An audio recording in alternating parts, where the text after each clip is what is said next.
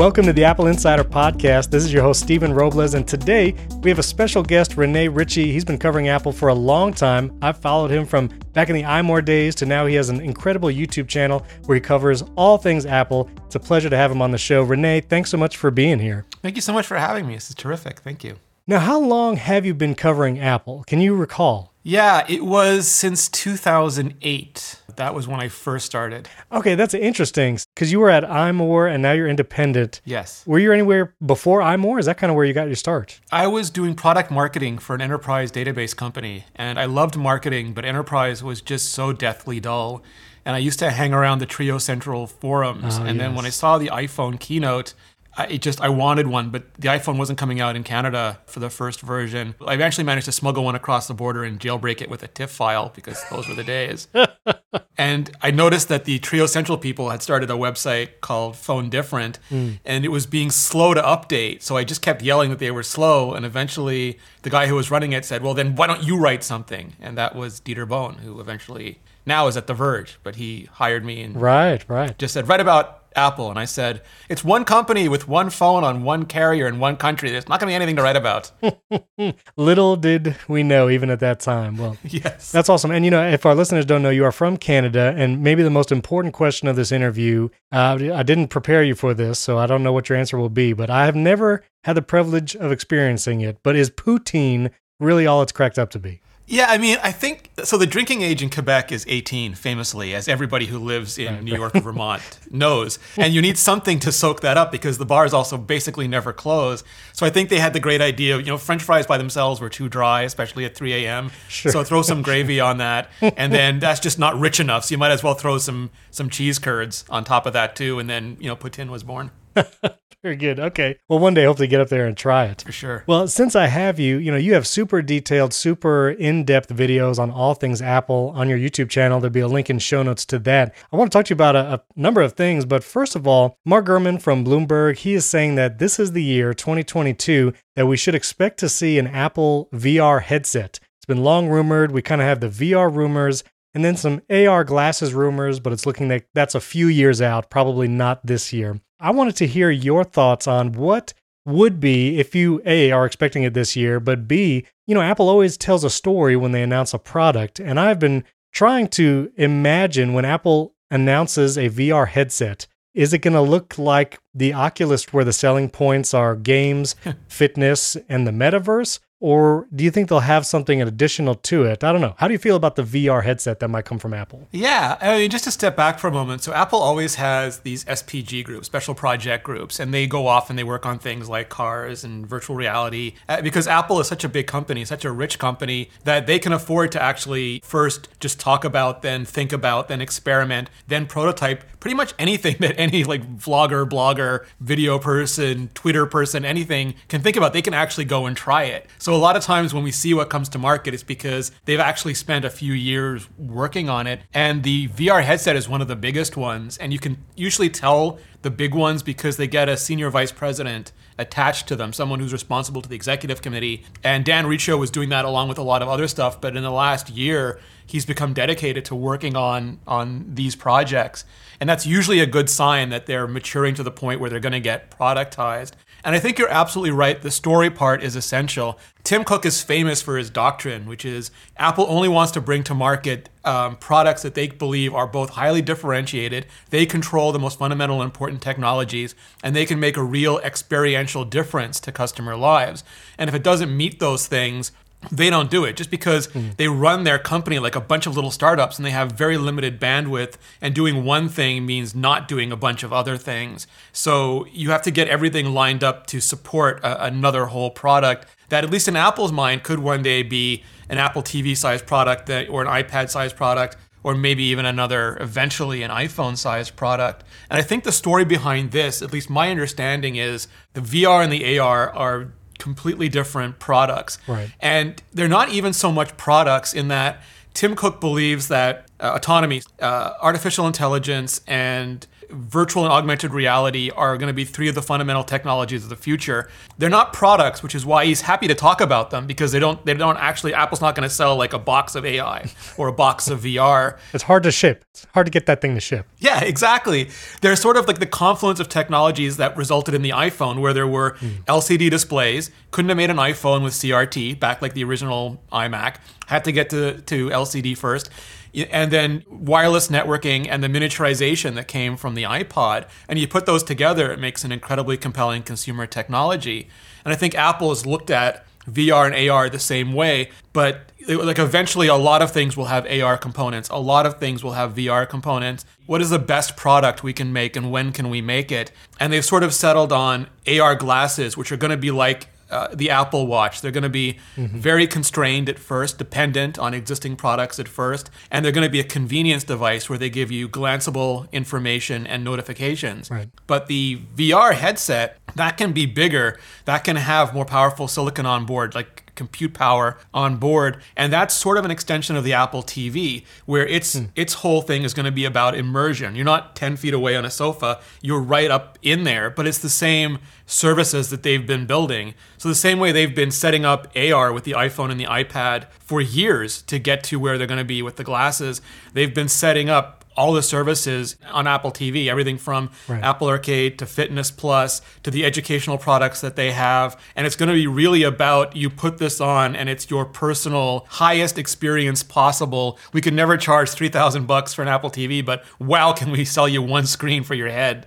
That's 3000 bucks at first. Right. And it is interesting. They have Apple Fitness Plus, they have Apple Arcade, they have Apple TV, which again are those three main selling points of something like yeah. the Meta VR goggles.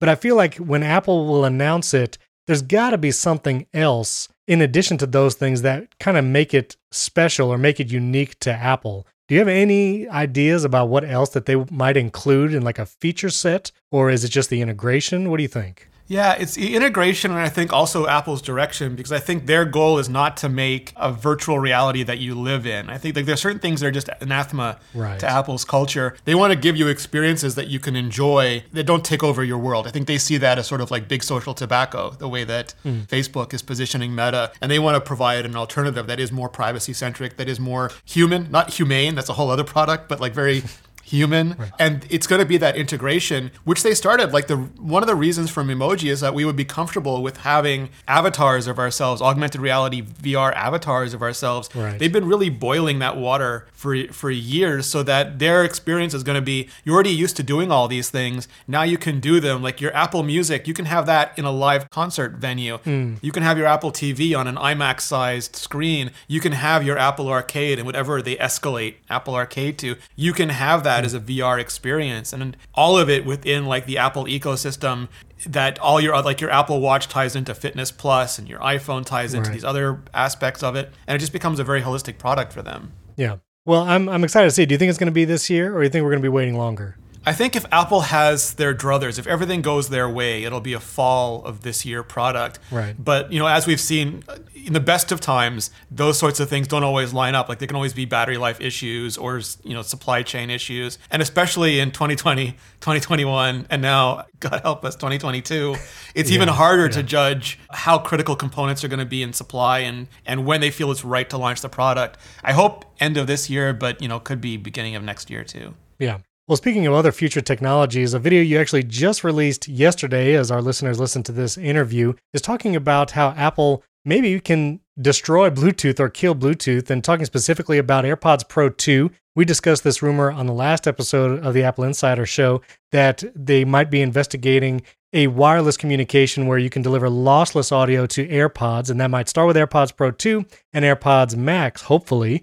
And it would just be a proprietary way or maybe not proprietary. Maybe they will allow other companies to use it. But I'm curious your thoughts. You know, if Apple moves this direction, they come up with maybe it's an ultra wideband or some kind of Wi Fi type protocol to deliver audio from a device to AirPods so it can be lossless.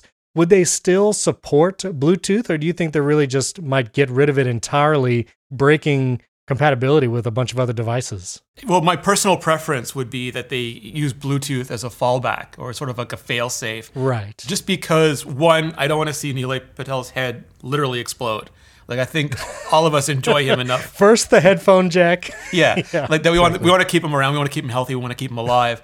But I have the suspicion that the HomePod never got Bluetooth because Apple feared that the first thing everybody would do would be to set it up as a Bluetooth speaker, especially everybody who works for publications like Apple Insider or makes air like or makes YouTube videos like me. And then with like the very thin pipe of Bluetooth, it would sound exactly the same as a discount speaker from Amazon, hmm. and they would just be dealing with like review cycles which say this thing is a $300 Bluetooth speaker. So by withholding that, they force everyone to use AirPlay, and then people can say, "Oh, it sounds much bigger and richer and has a much better sound stage, and I'm getting all this spatial audio," hmm. and it just blows away all these cheap Bluetooth speakers. And I think that was a very deliberate product design decision. But for AirPods, I think it's more like Apple Music, where Apple Music goes so far as to have an Android client. Right. And part of that is because there are family plans, and Apple understands that some families have big gadget love. You know, they're not all about iPhones. Sometimes there's Android phones in the mix. They don't want people to not get an Apple Music family plan just because they're not a completely Apple family. And I think this is going to be similar to that, where these are accessories. You know, maybe one day there'll be more primary computing devices.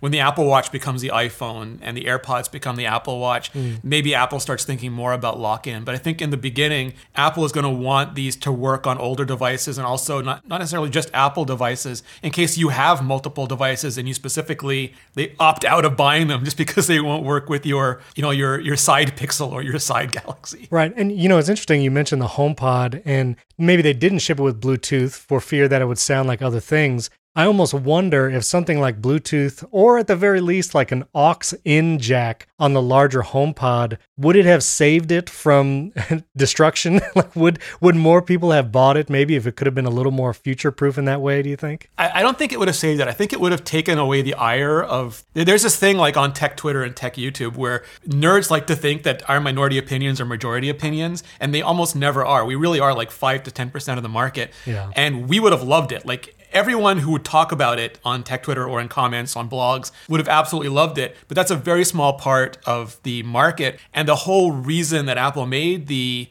the HomePod to begin with was that they felt people didn't have easy ways to just enjoy all these music products that they were creating. Mm-hmm. And they wanted to make a box that you didn't like you didn't have to think about or worry about a cable. You just drop it in the room and it would sound great no matter where you were in the room throughout the entire room.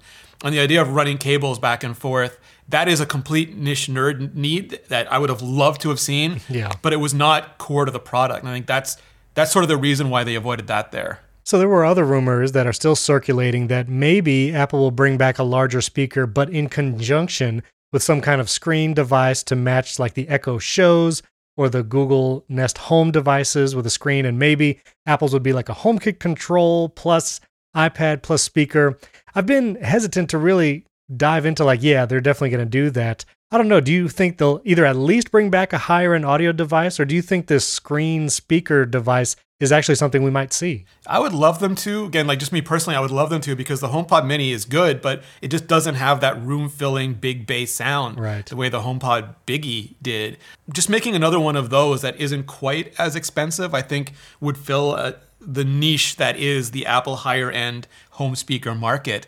They have to determine, you know, Tim Cook has to use his pivot tables and figure out if that's a big enough market to justify Right. the attention, resources, and, and money that goes into it. But Apple, again, they experiment. And I've heard about HomePods with displays. Uh, I would personally would prefer a dock. Like I, I like the Magic Keyboard. You can slap an iPad on, slap it off. I would love a HomePod that you could slap a, an iPad onto, and it uses a smart connector to just show you a bunch of HomePoddy things. Like instead of CarPlay, you'd have like HomePlay, Yeah. and it would just give you like a dedicated version of Home OS with touch controls on it. And then you pull it off and you can use it as an iPad. Because the idea of just having a, like an Apple quality display locked into my kitchen speaker kind of irks me. But I think it's probably a simpler solution for people who aren't me. Right. My dream, Renee, is A, that Apple gets back into the Wi Fi router business. Yeah. But that it's a Wi Fi router with thread support for HomeKit with private relay. So all your internet communication goes through the iCloud private relay stuff. And then it could also be a speaker like the larger HomePod. I feel like, I don't know, that's one of my dream devices that I could just, you know, give back to Apple the Wi Fi router stuff so I don't have to use all these companies being bought up by Amazon. Yeah, I would love that too. And like for a privacy centric company, the idea that the the gateway between our personal data and the internet data isn't protected. Right. Again, it's, it's irksome. It irks me. I think they feel like it's like a commodity solved problem and they can't differentiate. But I, I feel like you take the Apple TV, you take the HomePods, you take anything that you can plug in, and those all become nodes on a mesh Apple router network. Right. And then you can do everything you talked about. You can pre-stage software updates. You're not waiting for them to download on a small device all the time. Hmm. There's so many interesting things they could do. But again, it's like that formula where we have we can manage five things in this cycle. Which five things are they going to be? And the router falls off because they got to ship an iMac. Yeah. Well, speaking about fallback technologies from AirPlay to Bluetooth, I wanted to talk about this article from the Wall Street Journal. This was a recent article, and it was talking about why Apple's iMessage is winning. Teens dread the green text bubble. That was the headline. And this article is basically saying that because Apple has relegated any non iPhone user, if they're going to be texting an iPhone, it goes over SMS and then those bubbles are green, that teens are actually experiencing peer pressure and ridicule for not having the blue bubbles. And even a Google a senior vice president got in on there, tweeted the article, and says, like, yeah, this is not good. And I think it's so interesting this attack on iMessage as some closed system and that I don't know that Apple needs to open up or something, which is ironic. I actually looked back and Scott Forstall back in the day tried to get carriers, at least here in the US, to join a rich text message service so it didn't have to be such a disparity between iMessage and SMS. But I don't know if you got a chance to see that article or at least the headlines going around. But what are your thoughts about that iMessage lock in and what it quote unquote could be doing to kids? Yeah, I think it's really interesting. I think one of the one of the I forget who was talking about it. It might have been Jessica Lessin when she came back to the information yesterday about how uh, a lot of big publications have sort of taken on this influencer uh, mentality where they want to make as, as big a splash as possible with every headline, with every piece. And I don't want to say it's a hit piece, like everything becomes a hit piece or everything becomes gotcha journalism or everything becomes sort of hyper sensationalized, but it really does feel like we're sorely lacking in nuance, especially from business publications, where they're not like looking at the facts and then drawing out the story, but they're thinking, oh, this would be a great story. What can we put behind it to sort of justify our publishing it? And I don't want to downplay that there are absolutely socio-economic issues behind iMessage and Apple devices and yes, it's not the same in every part of the world because in some places WhatsApp or WeChat or Line or something else is is far more important right. than iMessage. But you know, for American teenagers, it is important. I think one thing that gets lost often is that originally messages were just green, and Apple added right. the blue color for iMessage because they are different in kind from SMS messages, and Apple believed that you needed a visual cue, which you know, and we can argue about color blindness and stuff, but you needed a visual cue that told you this was not being sent through the SMS system. You were not being billed for it the way you would an SMS message. It is also encrypted, unlike an SMS message. So if you send a group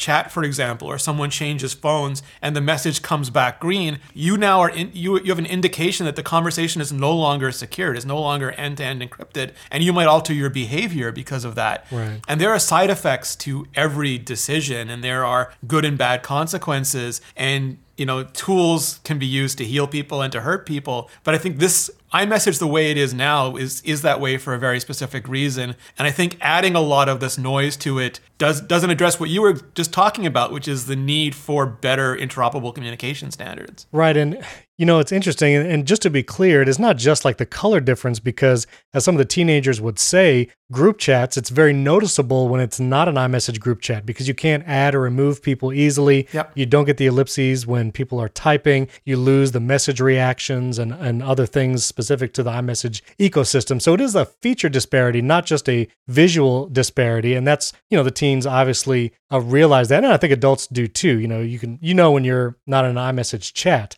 But I thought it was interesting. Uh, Max Weinbach, he covers Apple as well. He actually had a TikTok where he was saying the green bubbles are all Apple's fault. and he was saying it's, you know, you could, we have RCS, which is rich communication services on Android phones. And if Apple just adopts it, then uh, it would all take care of itself. And I actually did a little response because ironically, it's not just Apple who is working against this idea of interoperability. If you look up Verizon's page and AT&T's page, they only support RCS on their own network, Verizon and Verizon and AT&T. They're not cross-network compatible. T-Mobile's trying to be cross-network, but they're not really getting there, and not all phones support it. And so this is a larger issue than just Apple needs to flip a switch or not. And I feel like a lot of that nuance gets lost in the conversation. Yeah, it's a double-edged sword too because it's not anything new either. Like back in the day, if you weren't on BBS, you know, or BBM, right, BlackBerry on on a BlackBerry, you weren't like you you couldn't work on Wall Street. Like, right. you didn't have uh, the CEOs on your pin chat system. Like, th- these things have always existed, and they just they keep moving. Like, if you're not on WhatsApp in Brazil, you have serious problems. Right. It's not just an Apple issue, but I do think that one of the arguments for Apple supporting RCS is that Apple is such a change agent that if they did get on board with it, it would help right. force other carriers in other areas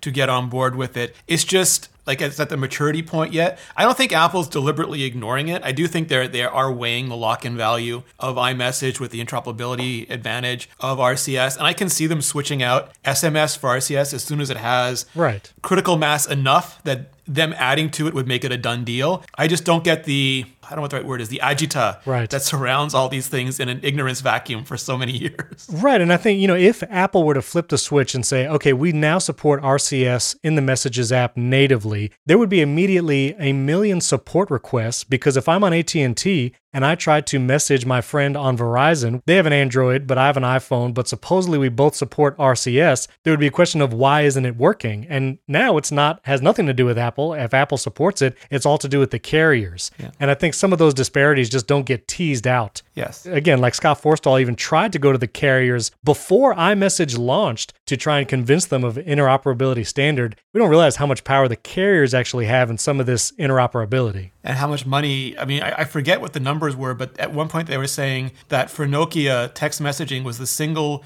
biggest legal moneymaker ever devised by humanity. Right because people were paying 25 cents to send like three words or something and it was making so much money it was in there and they used it as a carrier lock-in. Right. Because it was very hard to change systems and bring your your message history with you. I think that's all true. And I think Apple wouldn't even announce it unless they had critical mass from the carriers, which means that they would have to go like they did with 5G. They didn't put out 5G as early as anybody else. Right. But when they did, they had spent a good two years. Well, one, uh, you know, making sure the carriers could actually support the iPhone because putting anything on an iPhone means hundreds of millions of people are going to hit it and most early networks will just fall down. But they also spent a lot of time working with the carriers to come up with something that was, um, you know, utterly transparent to the user. And there's again only so much capacity to do that any given year either. Exactly.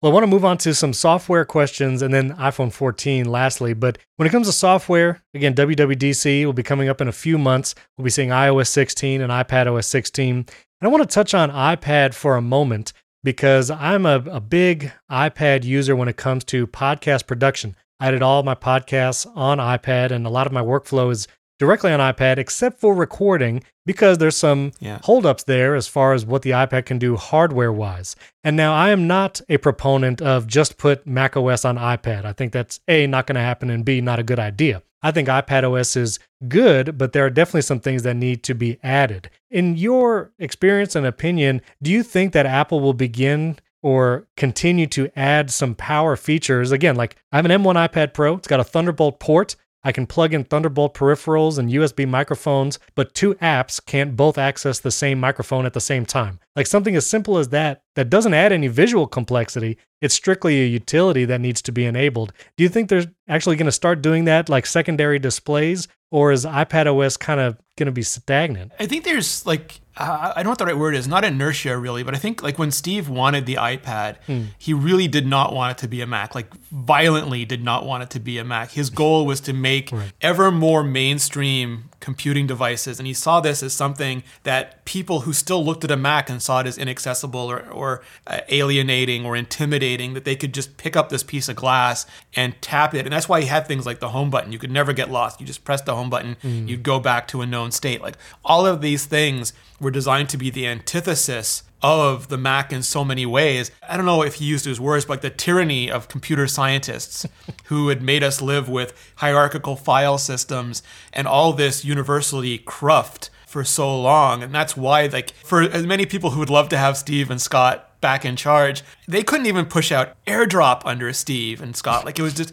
that was considered too nerdy. There was they had this line where like you will not cross it. You will not make a files app. You will not do even when it became so much more complicated to work around not having it. Right. They had these lines in the sand. Like this is going to be a mainstream device. It's not that they haven't changed their minds. I think they have. I think like it like Craig is so much nerdier and he wants so much more functionality Yeah. in all these devices. Uh, you know, the- it's a it's a very different team, but so many. It's like the same reason. It's the worst analogy. It's the same reason you still can't scroll properly on an Android. There were so many decisions made about how it was implemented that they have spent years hmm. trying to overcome things like overdrawing cells or or just the way that the multitasking system works. Apple was so sandboxed and so like security was everything. It was built to have so much separation between apps that they've they've been sort of plugging different RCA cables back and forth for years, and it probably requires a way more substantive rewrite. Like we were talking about the HomePod. The HomePod got delayed because the original AirPlay was a hack job, and they'd spent years ignoring Core Audio and other Foundation Right. API issues,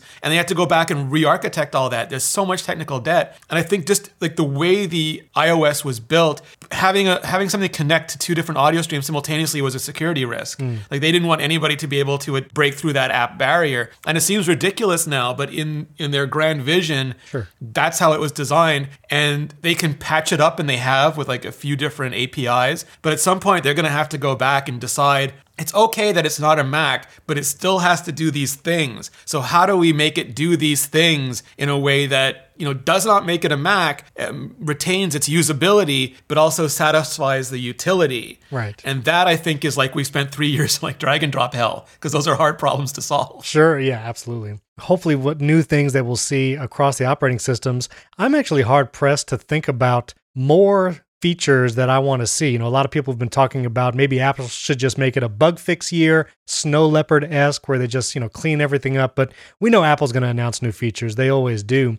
And so, aside from like clipboard management on like built into Mac OS and iOS, I haven't really thought or really, you know, can think about new and more features that I would want. Do you have any things that you have been hoping for or maybe that we hope to see added at WWDC this year? I always have like these wish lists, and I don't know how reasonable they are or not. And some of them are completely not things that I want, but things that I think are might be valuable. Like for example, a lot of people have been talking about how complicated. We were just talking about how complicated iOS and iPad OS have become, how far away they are from that original vision of the uh, of the first iPhone and iPad.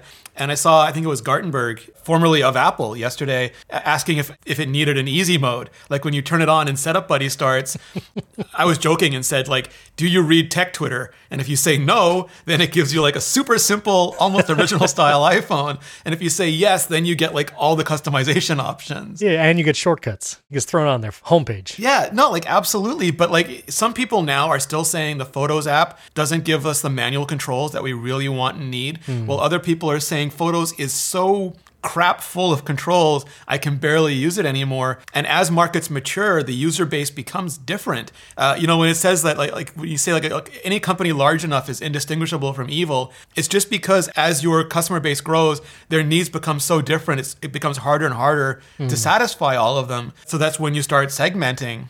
I don't know if we're at that point yet, but like the idea of a guest mode, so that uh, you know if, if someone just wants to borrow your tablet at a conference, whenever conferences become a thing again, Yeah. or you want to just give someone your phone to use, Apple's prototyped this. They've never shipped. They've never shipped it. Something that keeps you in in sort of like a quasi pre-board limbo, so you don't have access to your device, but they can still pull up a web page, make a phone call, those sorts of things. And then ThemeKit, which I think was also prototyped at one point, where hmm. not just night mode and bright mode, but you actually can choose between, and, and Google's actually already shipped this, which is ironic in some ways. You can choose like, uh, I want like reds or greens, or I want this this theme Right. for my iPhone, and then everyone just gets that in UIKit, and all the apps are as easily updated as they were for dark mode. There's like a bunch of those sorts of things. Our actual working font kit, like there's just so many things that Yes, not so that you can yes. put Comic Sans on your display, but so that you know they're not so hard to work with. Yes, absolutely. That would be that would be wonderful.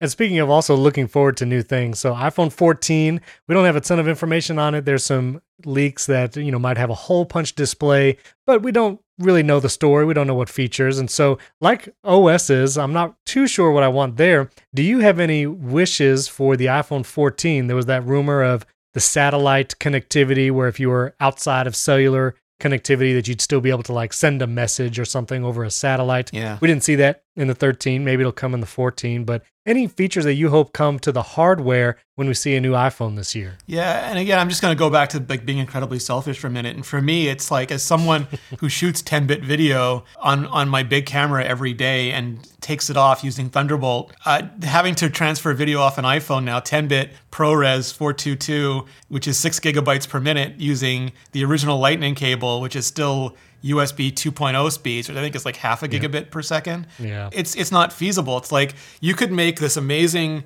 chipset that has a ProRes accelerator on it. You can make this incredible I/O system that can get all of that onto SSD without dropping a single frame, but you're just you're missing the I/O controller that lets me get it off the thing afterwards. It's like Yes. you got two thirds of the way there. So I don't care if it's Lightning 2. I don't care if it's USB 4. I don't care if it's uh, ultra high fast wireless. I just I want something that would let me get this ProRes footage that I can make now into Final Cut. You know, I had hoped the last couple of years that maybe USB C would come, maybe in the form of Thunderbolt to the iPhone, but I am less and less inclined to think that will ever happen. I think we're going to get a portless iPhone before we get USB C. I don't know. Do you, do you think we'll ever see it go to USB C or will it always be Lightning and then nothing? Wireless. Yeah, I mean, Apple is, is usually like they have this idea of like a decade per connector. Like they switched from FireWire to dock, and that was almost 10 years. I think it was just just a few hmm. months shy of 10 years. Then they switched to Lightning, anticipating that was going to be 10 years. I, it's harder for me that they didn't increase the speed of light, like they did with the camera kit on the iPad, Right. But never on the iPhone. And I understand, like in their thinking, there was just no need for it. But it's this, like the same company that's making ProRes. Like they, you've got to anticipate those needs and at least give me Lightning with 3.0 speeds. I, I think there's like a bunch of trade-offs that with USB C that are sort of transparent to nerds, especially just how terrible the spec is and how terrible the power management Yes. of the spec is and the quality control. And I think Apple made people's lives very, very easy. Like, not perfect. Lightning has some quirks about it too, but pretty much you can buy any Lightning cable, plug it in, and it will manage the charge state of your device, which is not true in the USB C world. Right, right. And it doesn't need the same peripheral compatibility because there's much fewer people plugging their iPhone into a printer uh, than their iPad. and the iPads have much bigger batteries. They're, they're, there's just like, there's so much more of a buffer on iPad. So I get it, but it's beginning to be that point where we need to switch to something. You've been using MagSafe for charging and mounting and stuff like that? I do. I mean, I always love it when people complain about micromanaging their charging and then slap it on the least efficient wireless charger ever. but like at night, I plug into like the original iPhone charger because it's very low wattage and it just charges slowly and it's going to be plugged in overnight. And I let the system manage it. But then if I have a MagSafe charger in my car and I have one next to my desk, and I like those because they hold it up and I can see the display while it's charging. So I, I just use whatever's convenient. Okay. All right, lightning round. Last three questions here. What was your favorite product of 2021? Favorite Apple launch, release, hardware wise? What was your favorite of last year? It's for me, it's the M1 Max MacBook Pro, Yeah. just for three really quick reasons. One is that it is so much faster than Intel. I get like I save minutes on every hour. Mm. It's also instantly re- responsive like an iPad, so there's no more Dragon Effect wait, Dragon Effect wait. I save seconds on every minute, and also because everything is offloaded to rendering engines. When I hit that button on Intel, like I would hit that button and not be able to like web browse easily because the, the CPU was just completely floored. But on this, it doesn't touch the CPU or GPU, so I can tell it to render, go make a thumbnail, surf the web. It's like having a second Mac, and like that, that whole concept Right. is so good that just nothing else is going to come close for a while for me. I think.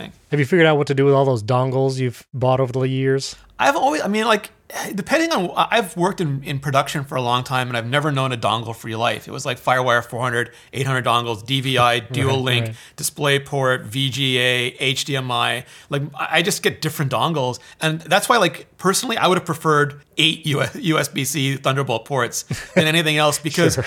I can't turn HDMI into an SD card reader, but I can turn Thunderbolt, you know, and vice versa. Right, right. The HDMI was the most curious addition to the new MacBook Pro. Like I, I don't know when I'll ever use it, but Yeah. corporate corporate uses, I guess. Uh, some people really like it. I mean, that's the thing is that you'll never please everybody. So I think they pleased the vocal Twitter contingent this time. Right. All right. What are you most excited for for this year, 2022, as a hardware release? I really want to see how they continue to scale the M1 platform and, and get into the M2 platform, like basically just the whole M platform. Because we've seen with the A series what they can do generationally, like A13 to A14 to A15. And we've seen how they've extended those before, like A12X and A12Z. We've got M1 and we've got M1 Pro and M1 Max now, but I want to see what they do for like the Mac Pro. Is it mm-hmm. going to be dual and quad die layouts? And then when they get into M2, that's going to be ultra low power, but then how do they make an M2 Max or Pro? Because they didn't make X. Like they didn't make like an, an A11X or an A13X. Do we wait 18 months to? T- I'm so fascinated with how they roll this whole thing out. Yeah, especially naming. I mean, will there be an M1 Max Pro, a Max Pro Ultra, a Max? Yeah. I don't know.